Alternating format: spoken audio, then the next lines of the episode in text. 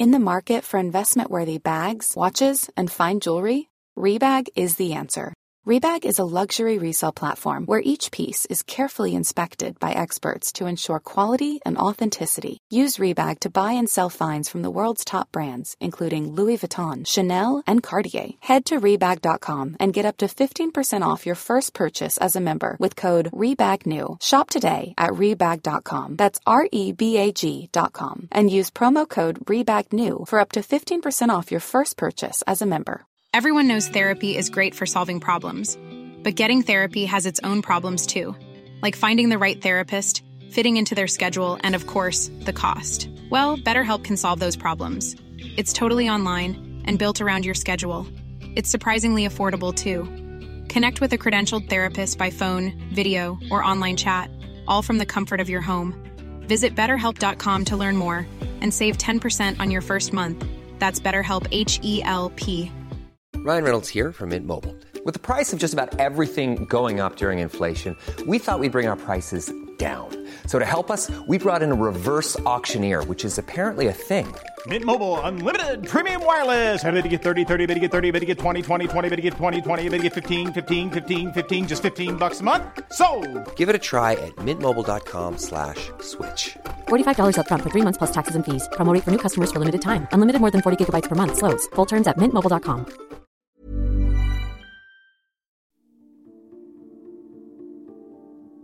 This episode contains distressing themes and descriptions of sexual violence. This podcast is intended for a mature audience. Listener caution is advised.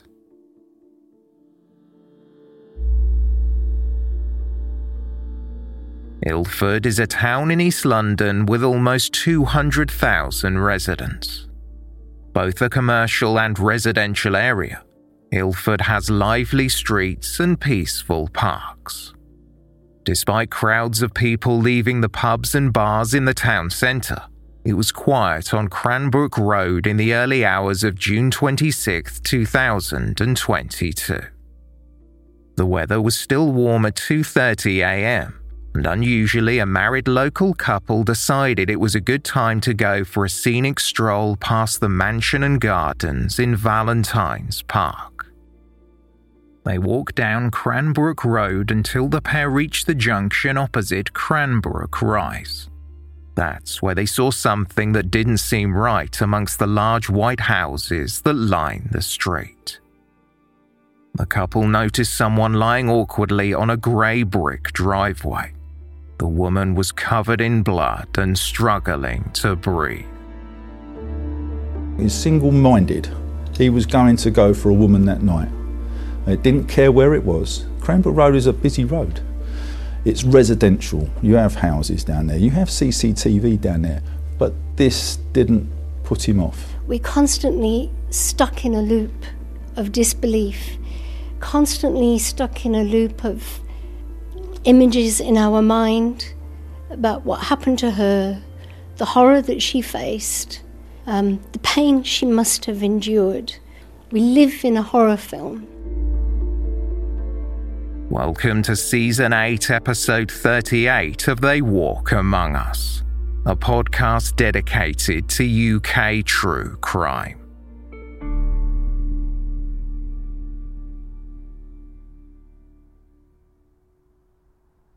The walkers rushed over to the woman gasping for air. It appeared as though she had been badly beaten. As the emergency services were contacted, another couple who also happened to be passing by saw the commotion in the driveway on the well lit residential road. While someone spoke to the operator on the phone, the group began ringing doorbells in an attempt to get more help. One woman, Maria Burgum, realized that in the commotion, the injured woman had stopped breathing.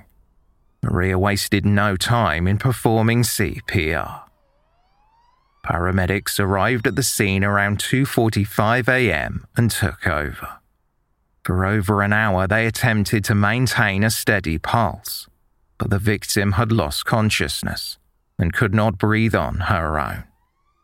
Due to the nature of her injuries, First responders believed the woman had been attacked, and detectives from the Metropolitan Police were dispatched to Cranbrook Road.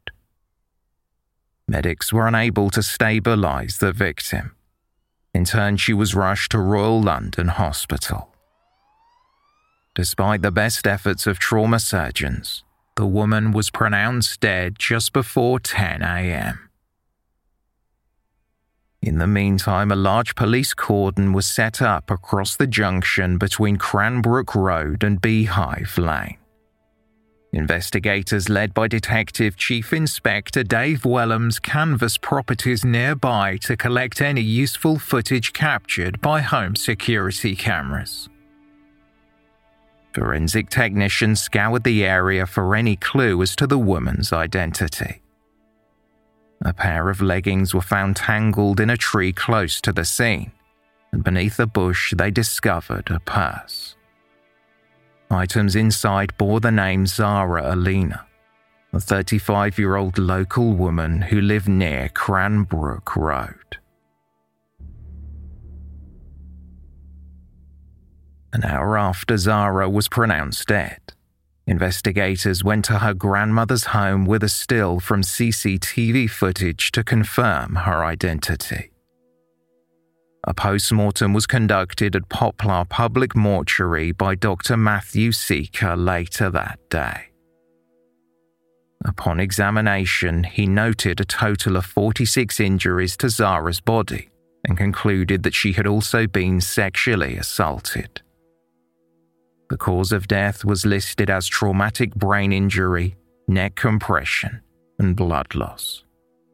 It had been a violent end, but Zara had fought to stay alive. It was believed that she had been stamped on repeatedly and then strangled to death. Chief Superintendent Stuart Bell stated There is no evidence at this time that weapons were used during the attack. We are keeping Zara's family up to date with our progress, and my heartfelt condolences are with them at this terrible time. It makes me feel feel sad for that person, um, but it also makes me feel worried. I really feel shocked. We wasn't expecting that in this area, so I didn't know how bad this area has become. I mean, it's not not we don't normally have this in this area. There's a lot of police presence at the moment, but in general, the, the, the muggings, the local shopliftings, they're, they're, they're, on the up. But this, this is uh, a brutal uh, killing, and uh, it's so shocking. To...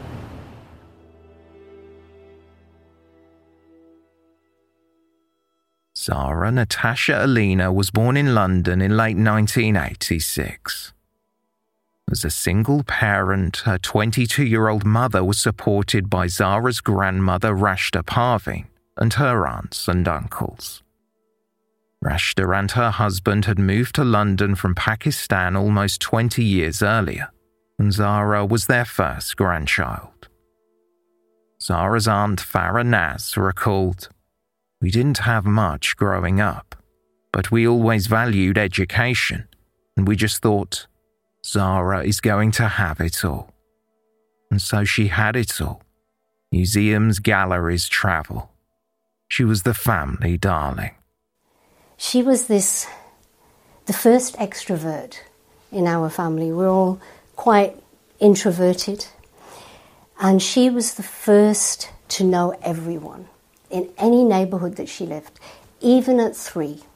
You went out with her and she was on a little tricycle on the roads, and you'd be walking with her, and everybody would say, Hello, Zara, hello, Zara. And it was just so surprising that all these people knew Zara. And she's lived in four houses um, in her life, and every single place that she's lived in, everybody knew her. Everybody loved her. Farah said that Zara was a daughter to all of them and they shared their love of travel with her, bringing Zara across Europe to broaden her world view. She was an accomplished ballet and tap dancer and enjoyed swimming and ice skating, but it was her sense of justice that stood out. From the age of five, Zara said that she wanted to be a solicitor when she grew up, And at 35, she was making that dream a reality. She had completed a legal practice course at the University of Westminster and graduated with honours. Her Aunt Farah told a correspondent with the BBC. She's also a loyal friend and community person, so she would give herself to people. And that interrupted some of her studies, which is why she didn't get it done as fast as she would have liked. Having volunteered with her community and with refugees, Zara started working as an administrator at the Royal Courts of Justice in May 2022 to begin her two years of placement before she could practice law. Zara's best friend Lisa, who she had met in her teens while studying sociology and psychology at Westminster Kingsway College, recalled Zara being a bubbly, sweet, and caring person. Lisa told The Standard. Everyone loved her. She was like my twin sister. She had this unique voice, so cute and sounded so young. She was very friendly and talkative. She loved animals, especially cats. She wanted to be a good lawyer and get justice for people. Now someone has to make sure she gets justice. Outside of work, Zara split her time between her grandmother's home and her mother's. Zara was a carer for both. Most of the neighbours knew her as she often walked the short distance between the houses multiple times a day. Zara's loved ones highlighted that she was aware of the dangers women faced while walking alone, but Zara felt safe in her community. Her family said, She walked everywhere she put her party shoes in a bag and donned her trainers. She walked.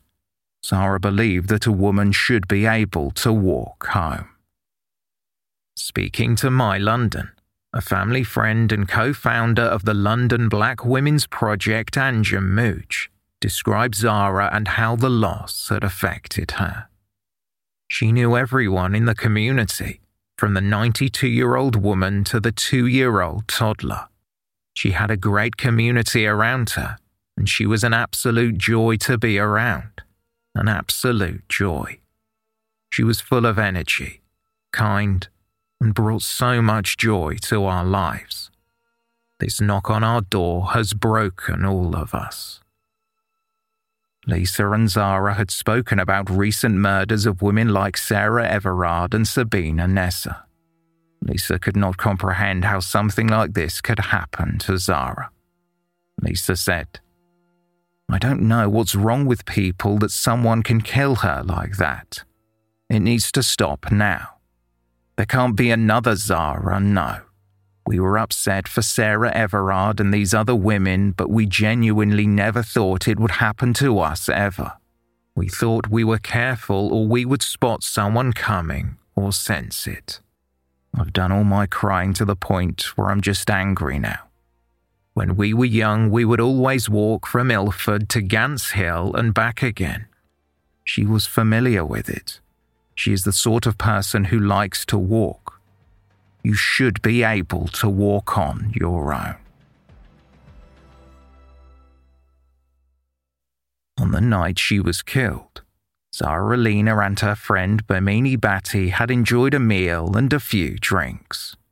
They spent some time at the Great Spoon on Cranbrook Road before making their way to Champ Sports Bar on Chapel Road just after midnight. Zara sipped water for the rest of the night, and at 2 a.m., she and Bamini walked outside. The taxi Bamini had ordered was waiting for her, and the pair said their goodbyes.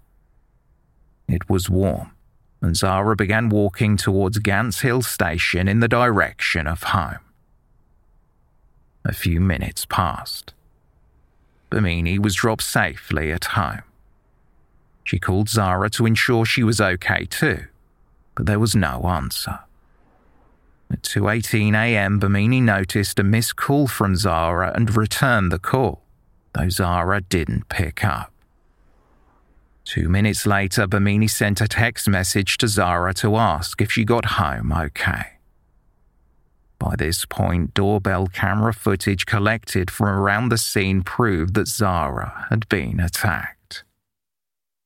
The footage showed a white male aged between 25 and 35 wearing a grey vest top, denim jeans, and white trainers, approaching Zara from behind. He flings his arms around her head and neck and is seen dragging Zara into a driveway. A bloody fingerprint was found on a balustrade at the scene, but because it was recovered from cement, this made identification challenging. It was photographed and enhanced. The images were sent to experts to run through the national database. Zara had tried to defend herself as male DNA was found beneath her fingernails, but the CCTV footage showed that she was overpowered in less than a minute. Moments later, the attacker repeatedly stamped on Zara, using the balustrade to steady himself. He then snatched her loose belongings and threw them under bushes and into neighboring gardens. He returned to stamp on her again. After the savage and unrelenting attack, the assailant fled. People living on the street noticed the man, but they couldn't see Zara behind the wall. One resident recalled, We saw a man stumbling on the other side of the road to us. We thought he was drunk. He was walking back and forward, and from what we could see, he was alone. At one stage, he walked into the drive, and we thought he was going to urinate because he was drunk. Then my husband said he kept looking at something over the wall. He ran out, but the man had gone. We had no idea there was a woman on the other side of that wall. If we had, of course, we would have called the police earlier. Another local who told a reporter for The Standard that the attack happened outside his home said, My wife heard a man shouting. Then a little later, there were police and flashing lights everywhere. We thought it was some drunk. Now I feel guilty I could have helped. If only I had gone out. We had no idea that something so horrible has happened outside our home. In the age of extensive surveillance equipment monitoring public spaces, especially in London. Investigators were able to use nearby CCTV footage to track the attacker back into Ilford town centre in the hours before the attack. Between 11 pm and 2 am, the man was seen stumbling along Cranbrook Road. He was following unidentified women. Shortly before midnight, he begins walking close behind a young woman who is speaking on the phone. She notices him and is seen looking over her shoulder as he gets closer. They are both heading in the direction of Forest Gate. As they get on to Romford Road, the woman quickly deviates from her planned route, walking into a late night supermarket called Cappadocia Food Centre. Within seconds, the man follows her inside the store but leaves a moment later and can be seen on the shop's CCTV hiding just out of view. When the young woman leaves the shop, she stands in a well lit area until she believes she is safe.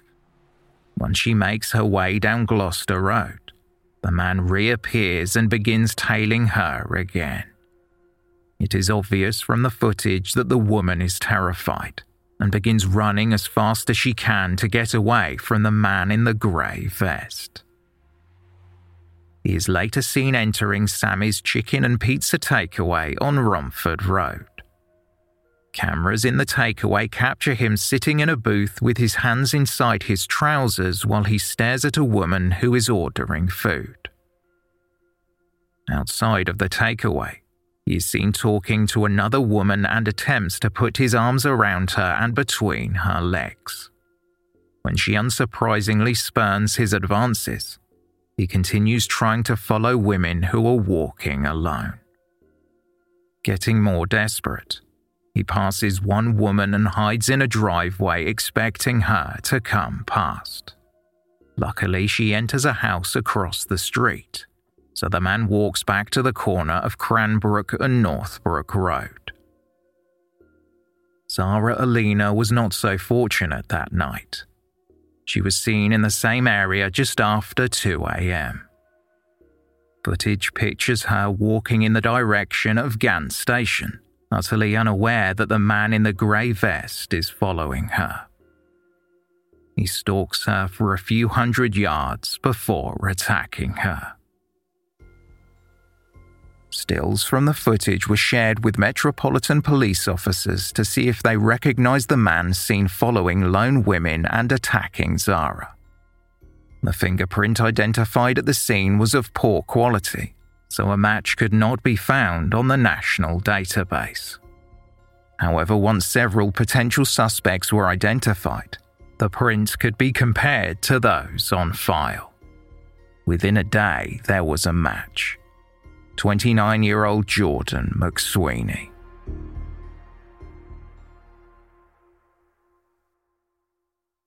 Growing up in Dagenham, East London, Jordan McSweeney had been in trouble with the police from a young age.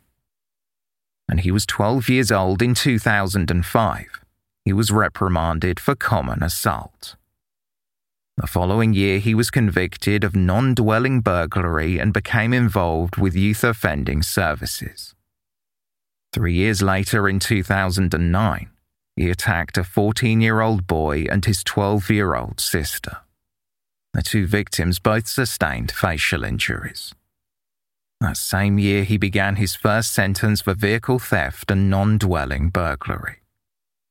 A girl he dated in his teens told My London that McSweeney had been violent throughout their relationship and had beaten her and stamped on her head before.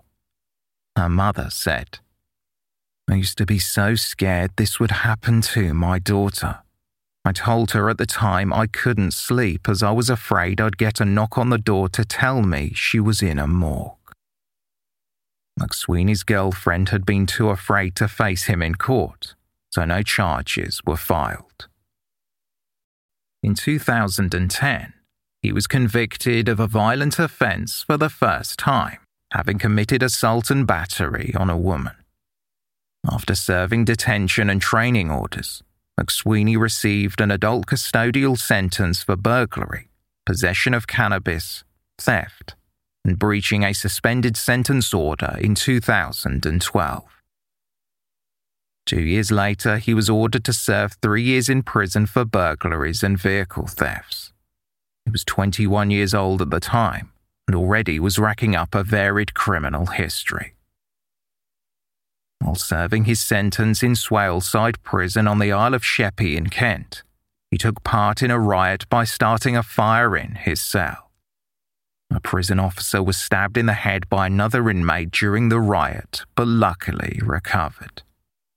McSweeney's behaviour behind bars worsened during three periods in custody between 2015 and 2018. He spat at and threatened prison officers, telling them that he would stab them or cut their heads off. In 2020, McSweeney was charged with offences committed while in HMP Belmarsh or HMP Isis, which included carrying an offensive weapon criminal damage, and racially aggravated public order offences. A year later, while awaiting court proceedings, McSweeney assaulted a female friend of his mother's. He was ultimately found not guilty of grievous bodily harm in August 2021, but a restraining order was imposed against him to protect the victim. In April 2022, he received a 16 month sentence for the offences committed in custody, but as he had spent six months on remand, he was scheduled for release on June 17, 2022. After his release on license, McSweeney was ordered to attend meetings and to inform the probation service of his address. When he failed to comply with the conditions of his release, a recall order was issued on June 22, 2022, but when officers tried to arrest him one day before Zara Aleena's murder, they couldn't find him.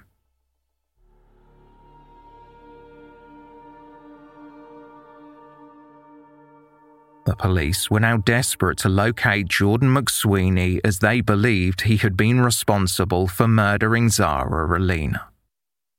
Without releasing the name of the prime suspect, Detective Chief Inspector Mark Rogers appealed for more footage to try and find out where McSweeney had gone after the attack. Zara's belongings had been strewn along the road in the direction of Valentine's Park. Using CCTV from along Cranbrook Road, investigators watched the man seen attacking Zara climb over the fence into Valentine's Park and walked towards a fun fair that had been operating for several months. On the morning of June 27th, one day after Zara had been pronounced dead, officers met with the owner of the fairground and asked him if he recognized the man captured on the recordings. The owner identified the person in the video as Jordan McSweeney and told the officers that McSweeney was staying in a caravan which he shared with another man. As detectives prepared to raid the caravan and arrest McSweeney, they collected more video recordings from the fairground. One video pictured McSweeney walking towards a neighbouring caravan carrying a black JD sports bag, which he then hid.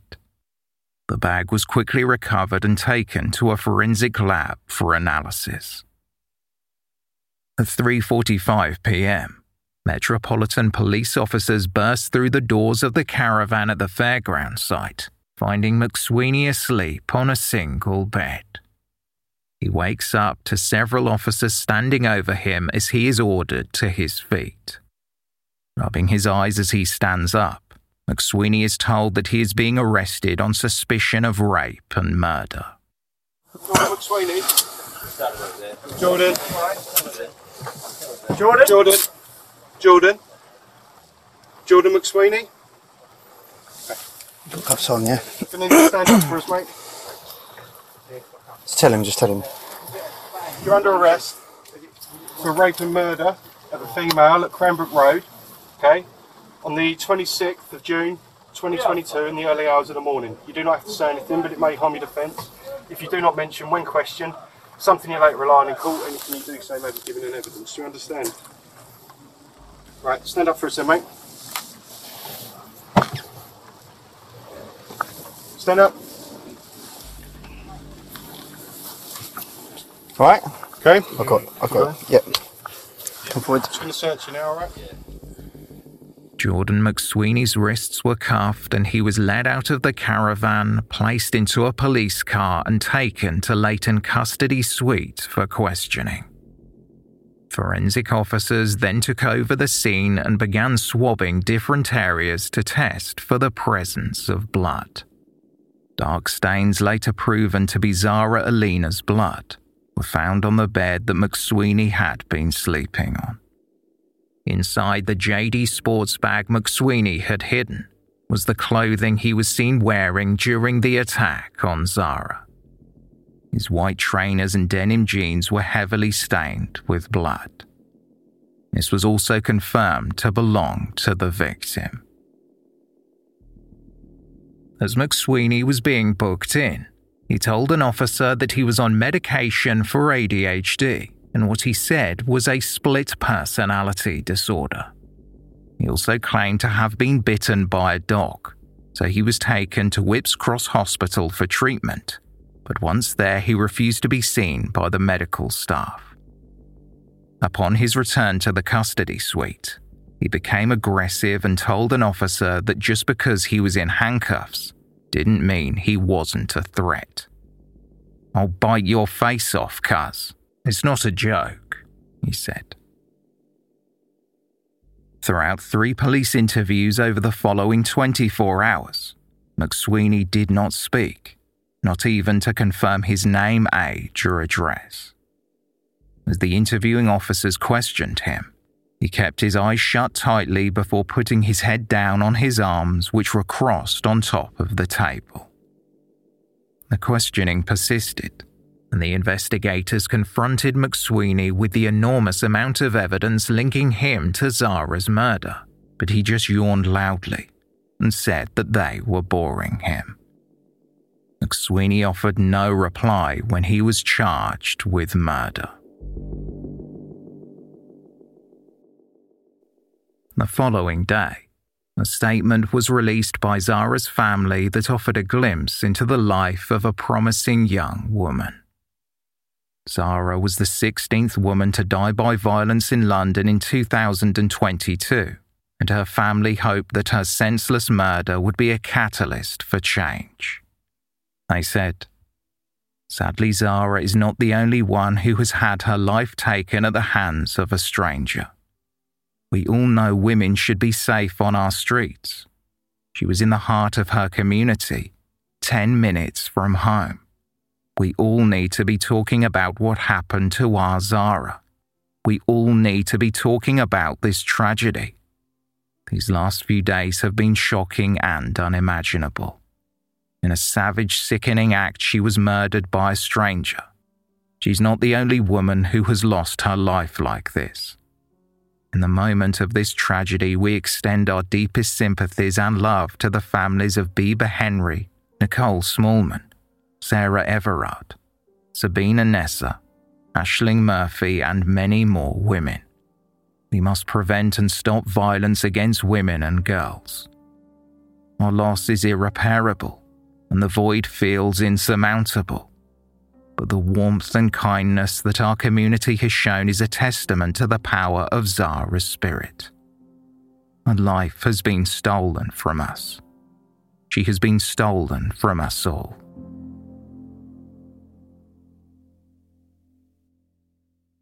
Jordan McSweeney was brought to Thames Magistrate Court on June 29th, accused of murder, attempted rape, and theft.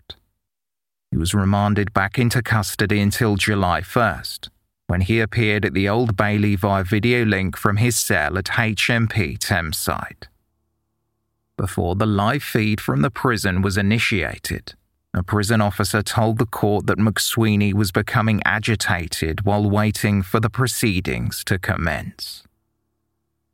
Crown Prosecutor Oliver Glasgow KC told the court the defendant has been charged in connection with the violent death of Zara Aleena, who was attacked in the early hours of Sunday, June 26th. Emergency services were called after her body was discovered in a driveway in Cranbrook Road. She was bleeding, struggling to breathe, having clearly sustained serious head injuries, and she was also partially naked. Glasgow said that the medical evidence showed that Zara had no chance of surviving her injuries after being repeatedly stamped on. The defendant put his head in his hands as the prosecutor spoke. After McSweeney was remanded back into custody, Zara's aunt, Farah Naz, who had been in attendance, spoke with the press. I don't think there is going to be closure. This is just the beginning of the conversation we need to have. I want to reach out and do something important and act because that's what Zara was about. We've got to change something. I want to speak to the leaders of this country. I want to talk about the setting up of projects right now to prevent violence. Zara was not a woman who was unaware that there were dangers in the world. She did not imagine what happened to those women would happen to her. She didn't know she was going to be on this list because, in her mind, she took those precautions. This is about a young woman who lost everything, and about a society who lost someone who was giving, someone who was good. That she spent the last few minutes of her life looking at something so horrible torments us. She was not ignorant of the fact that women get hurt this isn't about making the streets safe, it's about changing the mindset.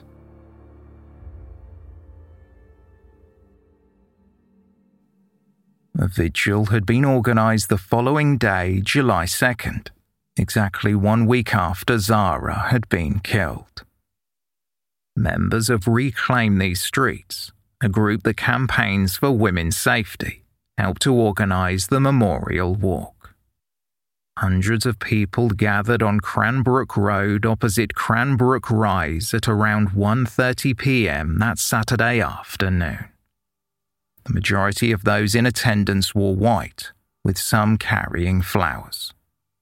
Members of Zara's family wore t shirts bearing her photograph and name. Members of anti violence campaign groups addressed the crowd, including family friend Anja Mooch. Where is the conversation to stop this from happening? Where is the prevention? Rest in power, Zara, rest in power. We're going to walk you home, my love. We're going to walk you home.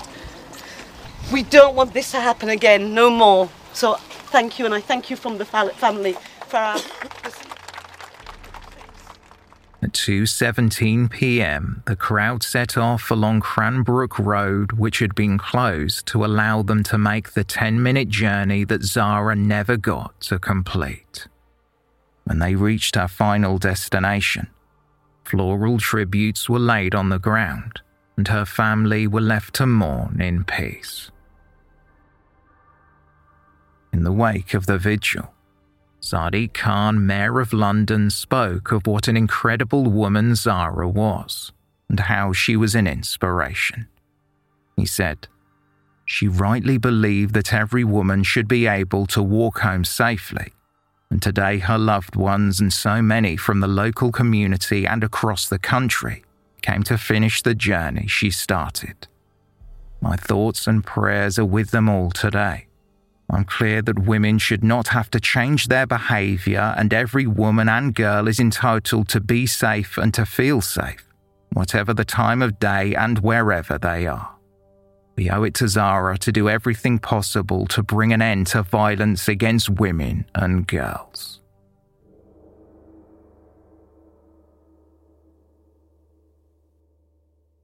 While in custody, Jordan McSweeney had refused to attend plea hearings or leave his cell to attend psychiatric assessments. His preliminary hearings had been delayed as he had contracted COVID in prison, but he was eventually brought to the Old Bailey on November 18, 2022. During the short hearing, McSweeney kept his gaze fixed on the floor of the dock after he entered a guilty plea to sexual assault and murder. He was remanded back into custody to await sentencing.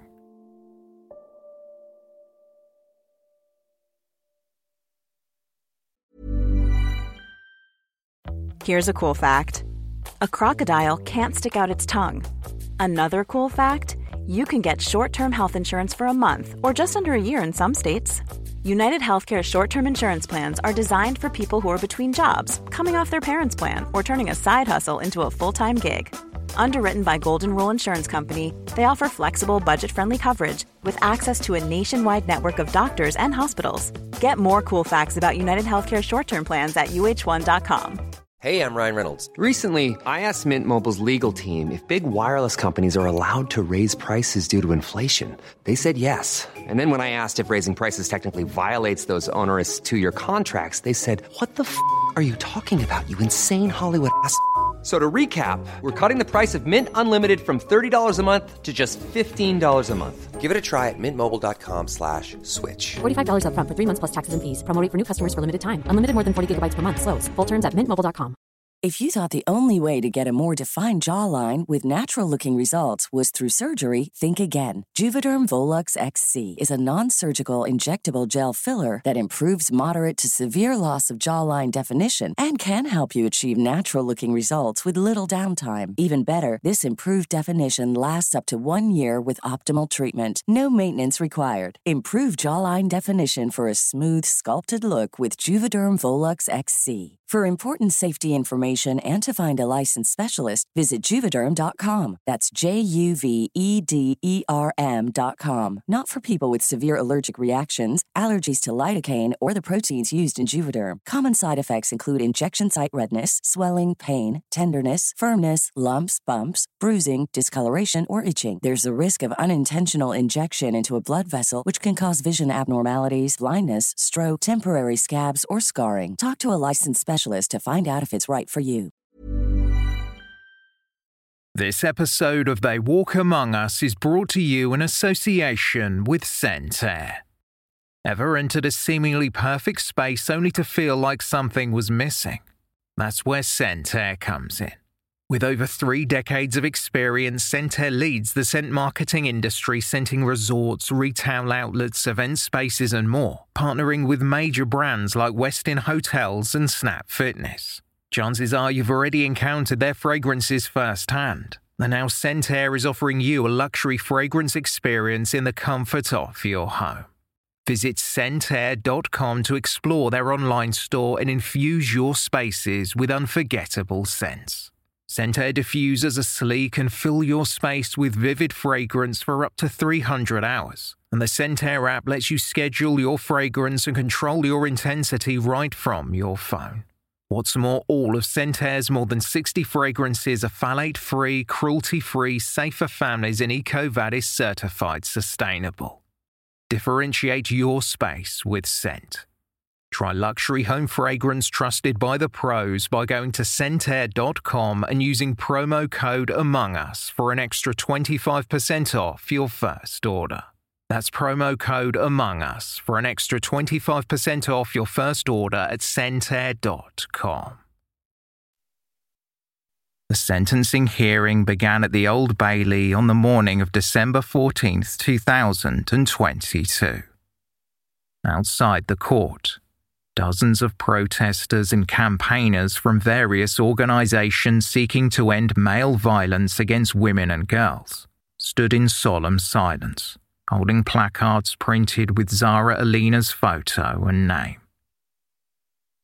Zara's family was seated in the gallery in court number two when McSweeney's counsel, George Carter Stephenson, KC, announced that McSweeney was refusing to attend as he did not want to relive what had happened when the CCTV footage of the attack was played. The barrister told Mrs. Justice Cheema Grubb he simply wants to be sentenced and expressed a wish to be returned to Belmarsh. The judge urged counsel for the defense to convince his client to come up from the cells, but McSweeney would not be persuaded, so the proceedings continued in his absence. Prosecutor Oliver Glasgow KC told the court that Jordan McSweeney had been drinking heavily on the night of June 25, 2022. He and a friend Kevin McKenna were in the Great Spoon in Ilford from 8 pm that night. At around 11 pm, McSweeney was kicked out of the pub when he would not stop harassing a member of staff. Kevin McKenna had told the police that the pair had had a heavy night. Describing what happened, the prosecutor said, It is evident from the available CCTV footage that Jordan McSweeney was interested in pursuing any possible romantic liaison that he could, irrespective of whether or not the recipient of his attention was similarly inclined he had made persistent advances towards one of the female bar staff and made her feel extremely uncomfortable. Despite her making it clear that she was not interested, he kept returning to the bar and kept pestering her. Oliver Glasgow KC then recounted McSweeney's actions in the hours that followed, beginning with him following a woman until she ran to safety.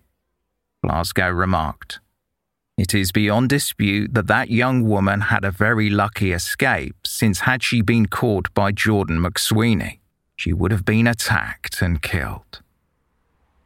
The court then heard about McSweeney masturbating in Sammy's chicken and pizza takeaway before he followed another woman along Cranbrook Road. He walked quickly up behind her, and while she was seemingly oblivious to his presence, Two men on the other side of the road stopped and watched him, the prosecutor said. His behaviour is clearly alarming. He is, after all, walking only a metre or two behind this woman. But the pair of them turn out of sight and into Northbrook Road, and the two men walk off. The woman entered a house, and McSweeney turned back towards the junction of Northbrook and Cranbrook Road where he spotted Zara Aleena. CCTV footage showing McSweeney following Zara as she walked on the opposite side of the road was played to the court. After a few moments, he came up behind her and put one arm over her mouth to stop her from screaming, while looping his other arm around her neck so he could drag her into a driveway. Oliver Glasgow KC said, She did all she could to fight him off, but she had no idea he was behind her, and she must have been terrified as the bigger and stronger Jordan McSweeney dragged her into the darkness and out of sight from any potential rescuer. The following 30 seconds of movement are indistinct before a short struggle ensues. Jordan McSweeney appears to be trying to pull Zara Aleena up off the ground.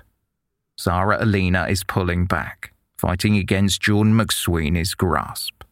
The discovery of his DNA under her fingernails suggests that she did all she could to fight him off. However, the struggle was short, Jordan McSweeney soon regained control of the situation. The two ended up back on the ground, and whilst it is impossible to see what happened, he must have rendered her unconscious since from that moment on she can offer no resistance. Despite being only yards from a public street and from residential properties, the defendant attacked Zara Aleena with a savagery that is almost impossible to believe. He repeatedly kicked and stamped on her head and body. He tore some of her clothes from her body in order that he could sexually assault her, and then he attacked her again, kicking and stamping on her face and neck, and returning several times to continue the brutal violence. McSweeney could then be seen leaning over Zara's motionless body and picking things up from the ground. He then stamped on her a final time with such force that he shattered bones in her face. The court was told. Finally, once satisfied that she would no longer be able to report him for what he had done, he walked away, taking her mobile telephone with him, which he threw over a garden wall, thus ensuring that neither she nor anyone else who might find her could use the phone to call for help. Her keys and underwear were found discarded on the ground a few doors down the street. Her purse was found thrown into a bush further along the street. Her leggings were found hanging over a tree branch a little further on, and her mobile telephone was found in the driveway of one of the houses by a resident the next morning. Despite his efforts to hide the clothing he had been wearing when he killed Zara, McSweeney was caught on camera concealing the bag containing his blood-stained jeans and trainers.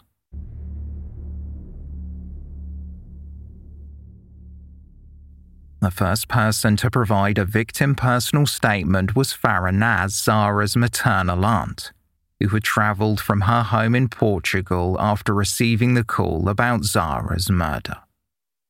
Farah told the court that her entire family had been destroyed in the minutes it took McSweeney to kill her niece. Speaking about Zara, Farah said, She lost the future she worked so hard for. She lost her dreams to have a family and children, the right to grow old. She lost the chance to enjoy her fruits of her hard work. We lost her and more. When a human is murdered, a family is murdered. We still struggle to believe this is all true. Our brains are still processing the senseless. Lights have gone out in our family home. My sister has lost her only child, a supporter, and her carer. Farah said that Zara's mother could not bring herself to attend the hearing. Her sister's health had deteriorated, and in her profound grief, her inability to look after herself meant that her diabetes had worsened. Farah remarked, Her mental and emotional health is compromised, and as a family, we are not sure how we can ever console a mother who has buried her daughter in such horrific circumstances. She cannot talk about the murder and cannot bear to be here today. She has become a prisoner at home a prisoner of her thoughts and emotions, fearful of the world that failed her. She frequently expresses that she wishes she were dead so she can be with Zara. According to Farah, her mother, who had also been supported by Zara, had lost her reason to smile. Zara and her grandmother were incredibly close and saw each other almost every day. Zara's younger cousins were also affected by her death. They were afraid of the world and wary of strangers. Farah compared their collective grief to pushing a rock the size of a planet every day, or living through a horror movie. She also vowed to campaign in Zara's name to end violence against women. Rashda Parveen, Zara's grandmother, was then helped into the witness box to deliver her own statement. With her daughter Farah by her side, Rashda said, Zara loved giving gifts. Zara would collect gifts in advance with friends and family in mind. Even today, I'm still handing out the gifts she had kept. Through tears, Rashda said that Zara's voice still rang in her ears, and she would have to bottle her emotions in front of Zara's mother. My pain is for my daughter, who lives and sleeps with photographs of Zara. My pain is for my granddaughter, who suffered so much and lost everything. I lose myself in prayer for most of the day and night to find peace. I cannot help but curse the person responsible for Zara's murder. My pain just flows out. There is an Urdu song in my heart that I hear all the time Thief of my peace, may you never find peace. May God never give you peace.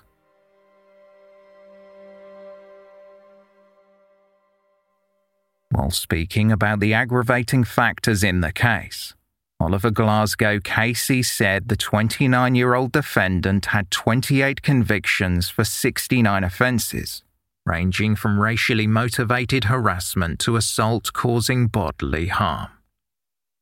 Jordan McSweeney had been released from prison on license on June 17, 2022, and a warrant for his arrest was issued on June 24, when he failed to comply with the conditions of his release. However, he had not been staying with his mother as he told the authorities he would be, so he was free to kill Zara as she walked home. The prosecution also listed premeditation, the suffering inflicted, and the location where the crime was committed as aggravating factors of the case.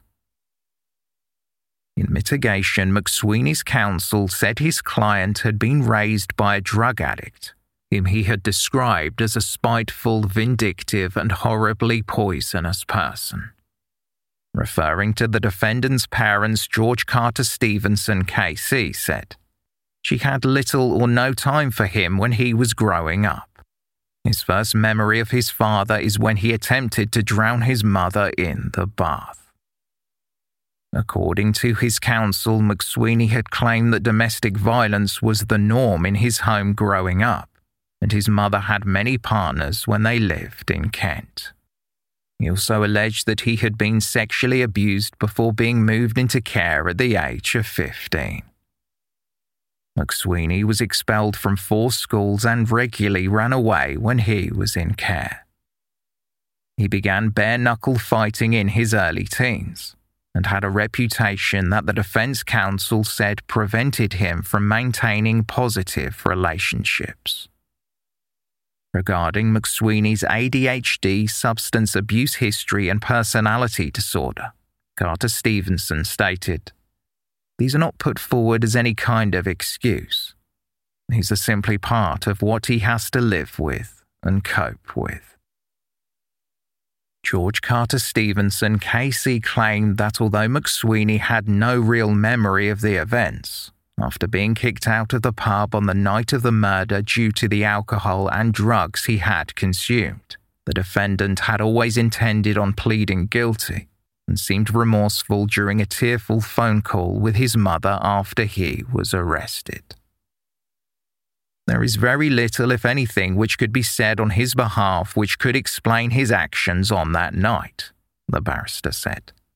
He has accepted his responsibility for it. That takes a degree of courage. The court also heard that McSweeney had told a Belmarsh prison officer that he could not understand what he had done. Concluding the mitigating remarks, counsel for the defense maintained that the murder was not planned. It was something out of anger, panic. It was not premeditated. He was not roaming the streets to sexually assault and kill.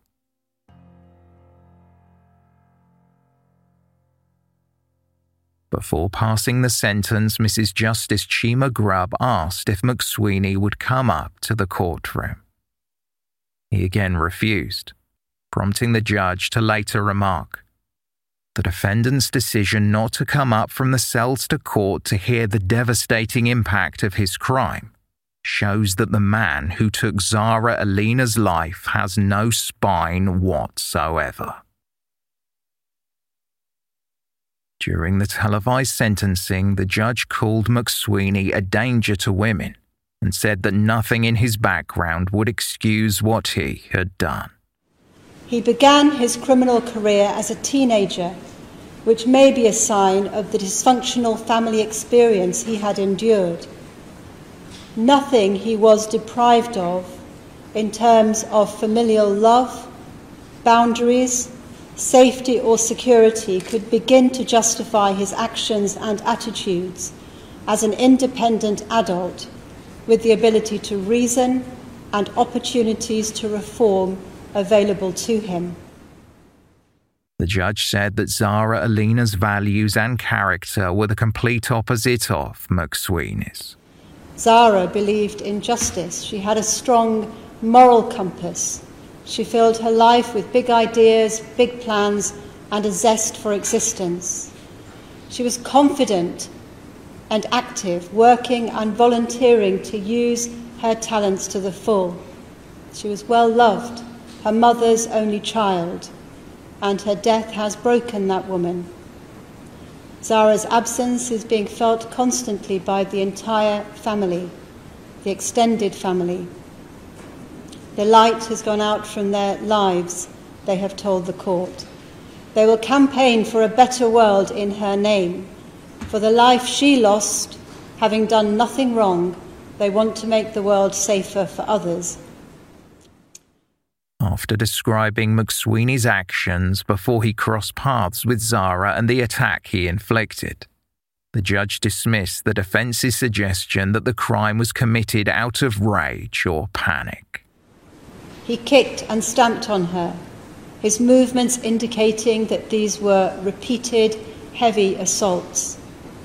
He was not carried away, he had not been overtaken by an uncontrollable urge. It's clear that he was wholly aware of what he was doing. This is indisputably correct, because when he realized that someone was coming past the house on the pavement, he bent out of sight before resuming what he was doing. After satisfying his lust, he proceeded to destroy the woman he had just degraded. With sickening deliberation, he stamped on her. Then he left the driveway, but after walking a few meters, he returned and repeatedly stamped down on her body again.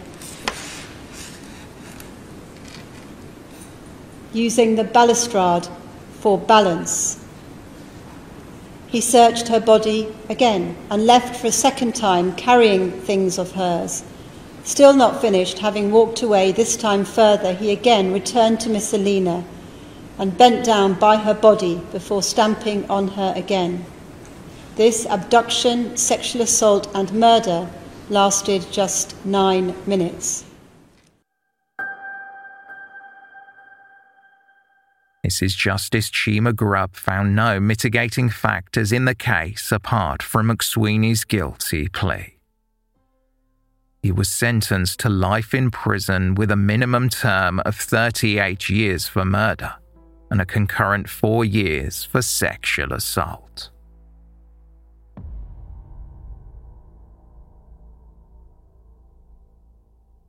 Speaking after the sentencing, lead investigator Detective Chief Inspector Dave Willems described the murder as a ferocious and repetitive attack that shocked even experienced detectives.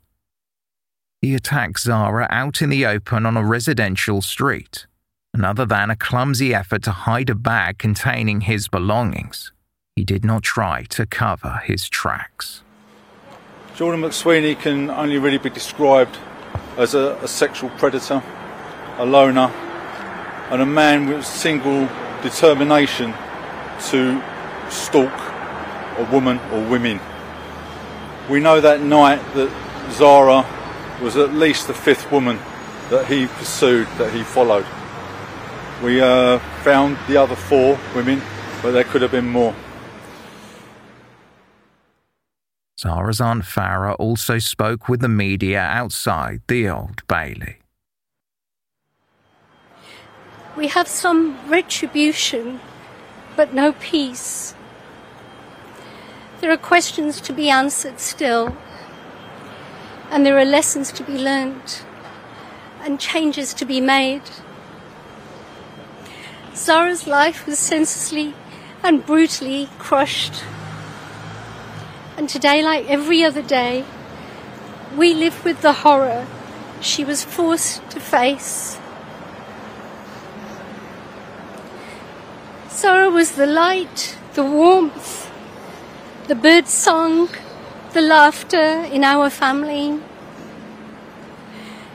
We live with a profound loss each day, and each day we are destroyed a little more.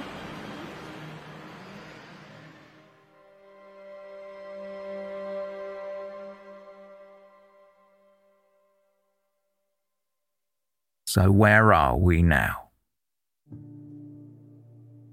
Zara Aleena's family said that her death had made campaigners out of them all, and they would not stop until changes had been made.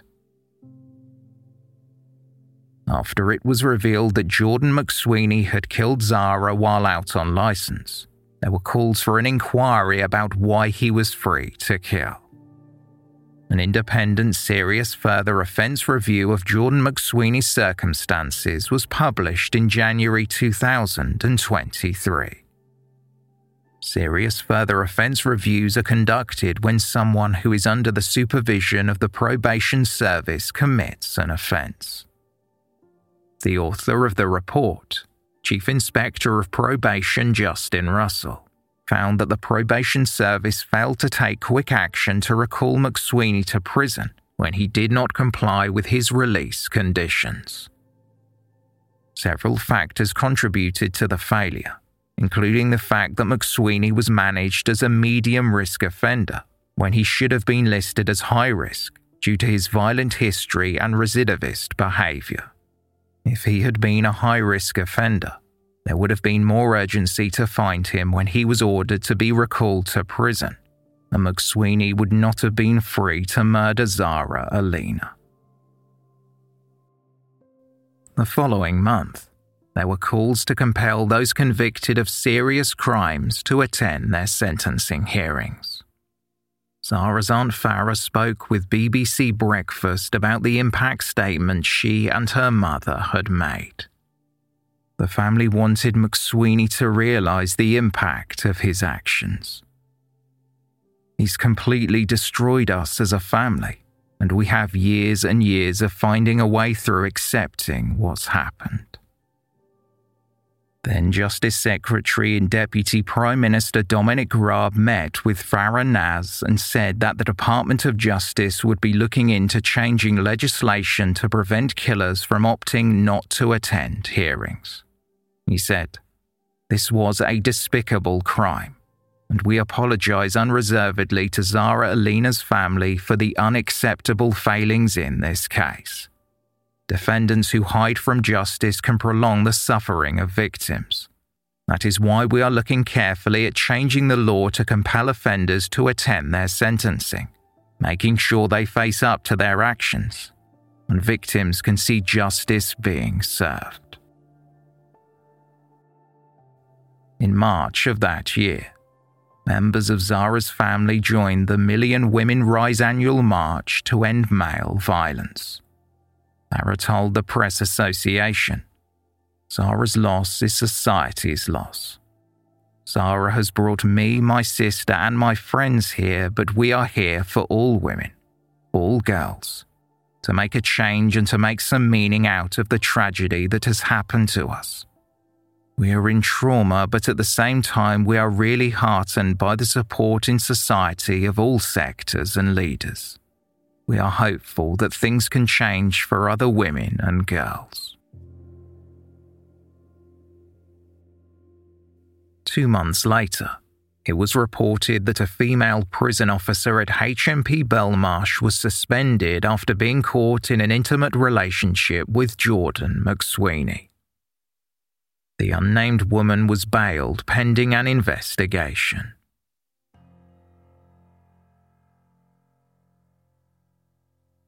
On the first anniversary of Zara's murder, hundreds gathered once again to finish her journey home. The Mayor of London walked alongside Zara's family and his wife and daughters. Supporters heard from Sadiq Khan and Zara's loved ones. We have in our country an epidemic of violence against women and girls. And my gender, my sex, is responsible for that violence against women and girls. If we know somebody acting inappropriately, we've got to call them out and have a word. It's not good enough. Maybe banter to you, but it's not how it's received by women and uh, girls. Zara never reached home that night. Her life was stolen stolen from her in the most brutal way. Zara Aleena, intelligent, dedicated, radiant young woman, was stolen from her family and her community. Let's spread the word. Let's disrupt violence against women and girls. Let's together interrupt it. Let's together confront it. Let's not look the other way. And let's get other people not to look the other way. More calls to force offenders to attend sentencing hearings came when Lucy Letby, a nurse found guilty of murdering seven babies and the attempted murder of six more, was given a whole life order but refused to stand in the dock to receive it. Speaking with My London about live streaming sentencing remarks into an offender's cell, Farah Naz commented, if the families want to see her face while she hears the sentencing while she's in the cell, why not? Why not do something like that? Farah went on to say that it is important to the victim's healing process to be able to address the person responsible for their trauma through impact statements. It's important for us to be able to look at him and and to face this man that destroyed our lives. We need for him to see our pain. We needed for him to hear our victim impact statements, which are pointless, absolutely pointless if the person that perpetrates, that kills your loved one, doesn't hear the impact. Who's that for? It's supposed to be for him. So it makes a mockery of the justice system that he's not standing there. That was the moment for him to feel some humanity, and there's a human in there somewhere.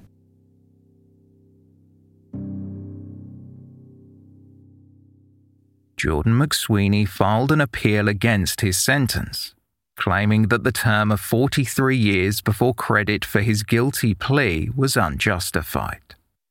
McSweeney's barrister George Carter Stevenson KC argued that the judge had erred when she said there had been significant planning and that Zara had been subjected to mental and physical suffering. It was claimed that Zara had been rendered unconscious during the early stages of the attack, so her suffering was minimized. On November 3, 2023, the Court of Appeal agreed that the 38 year sentence was excessive and substituted it with a minimum term of 33 years. One week later, it was announced that legislative changes would mean harsher sentences for murderers and new powers to compel convicted killers to attend their sentencing hearings. A jury inquest is scheduled to be held in 2024 to see if the police could have done more to recall Jordan McSweeney to prison before he murdered Zara Aleena.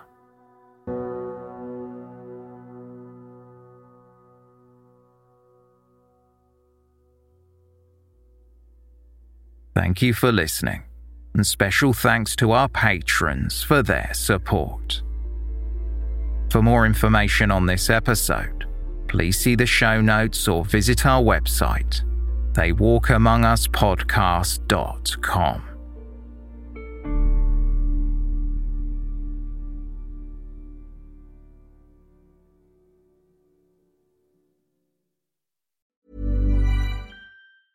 Planning for your next trip?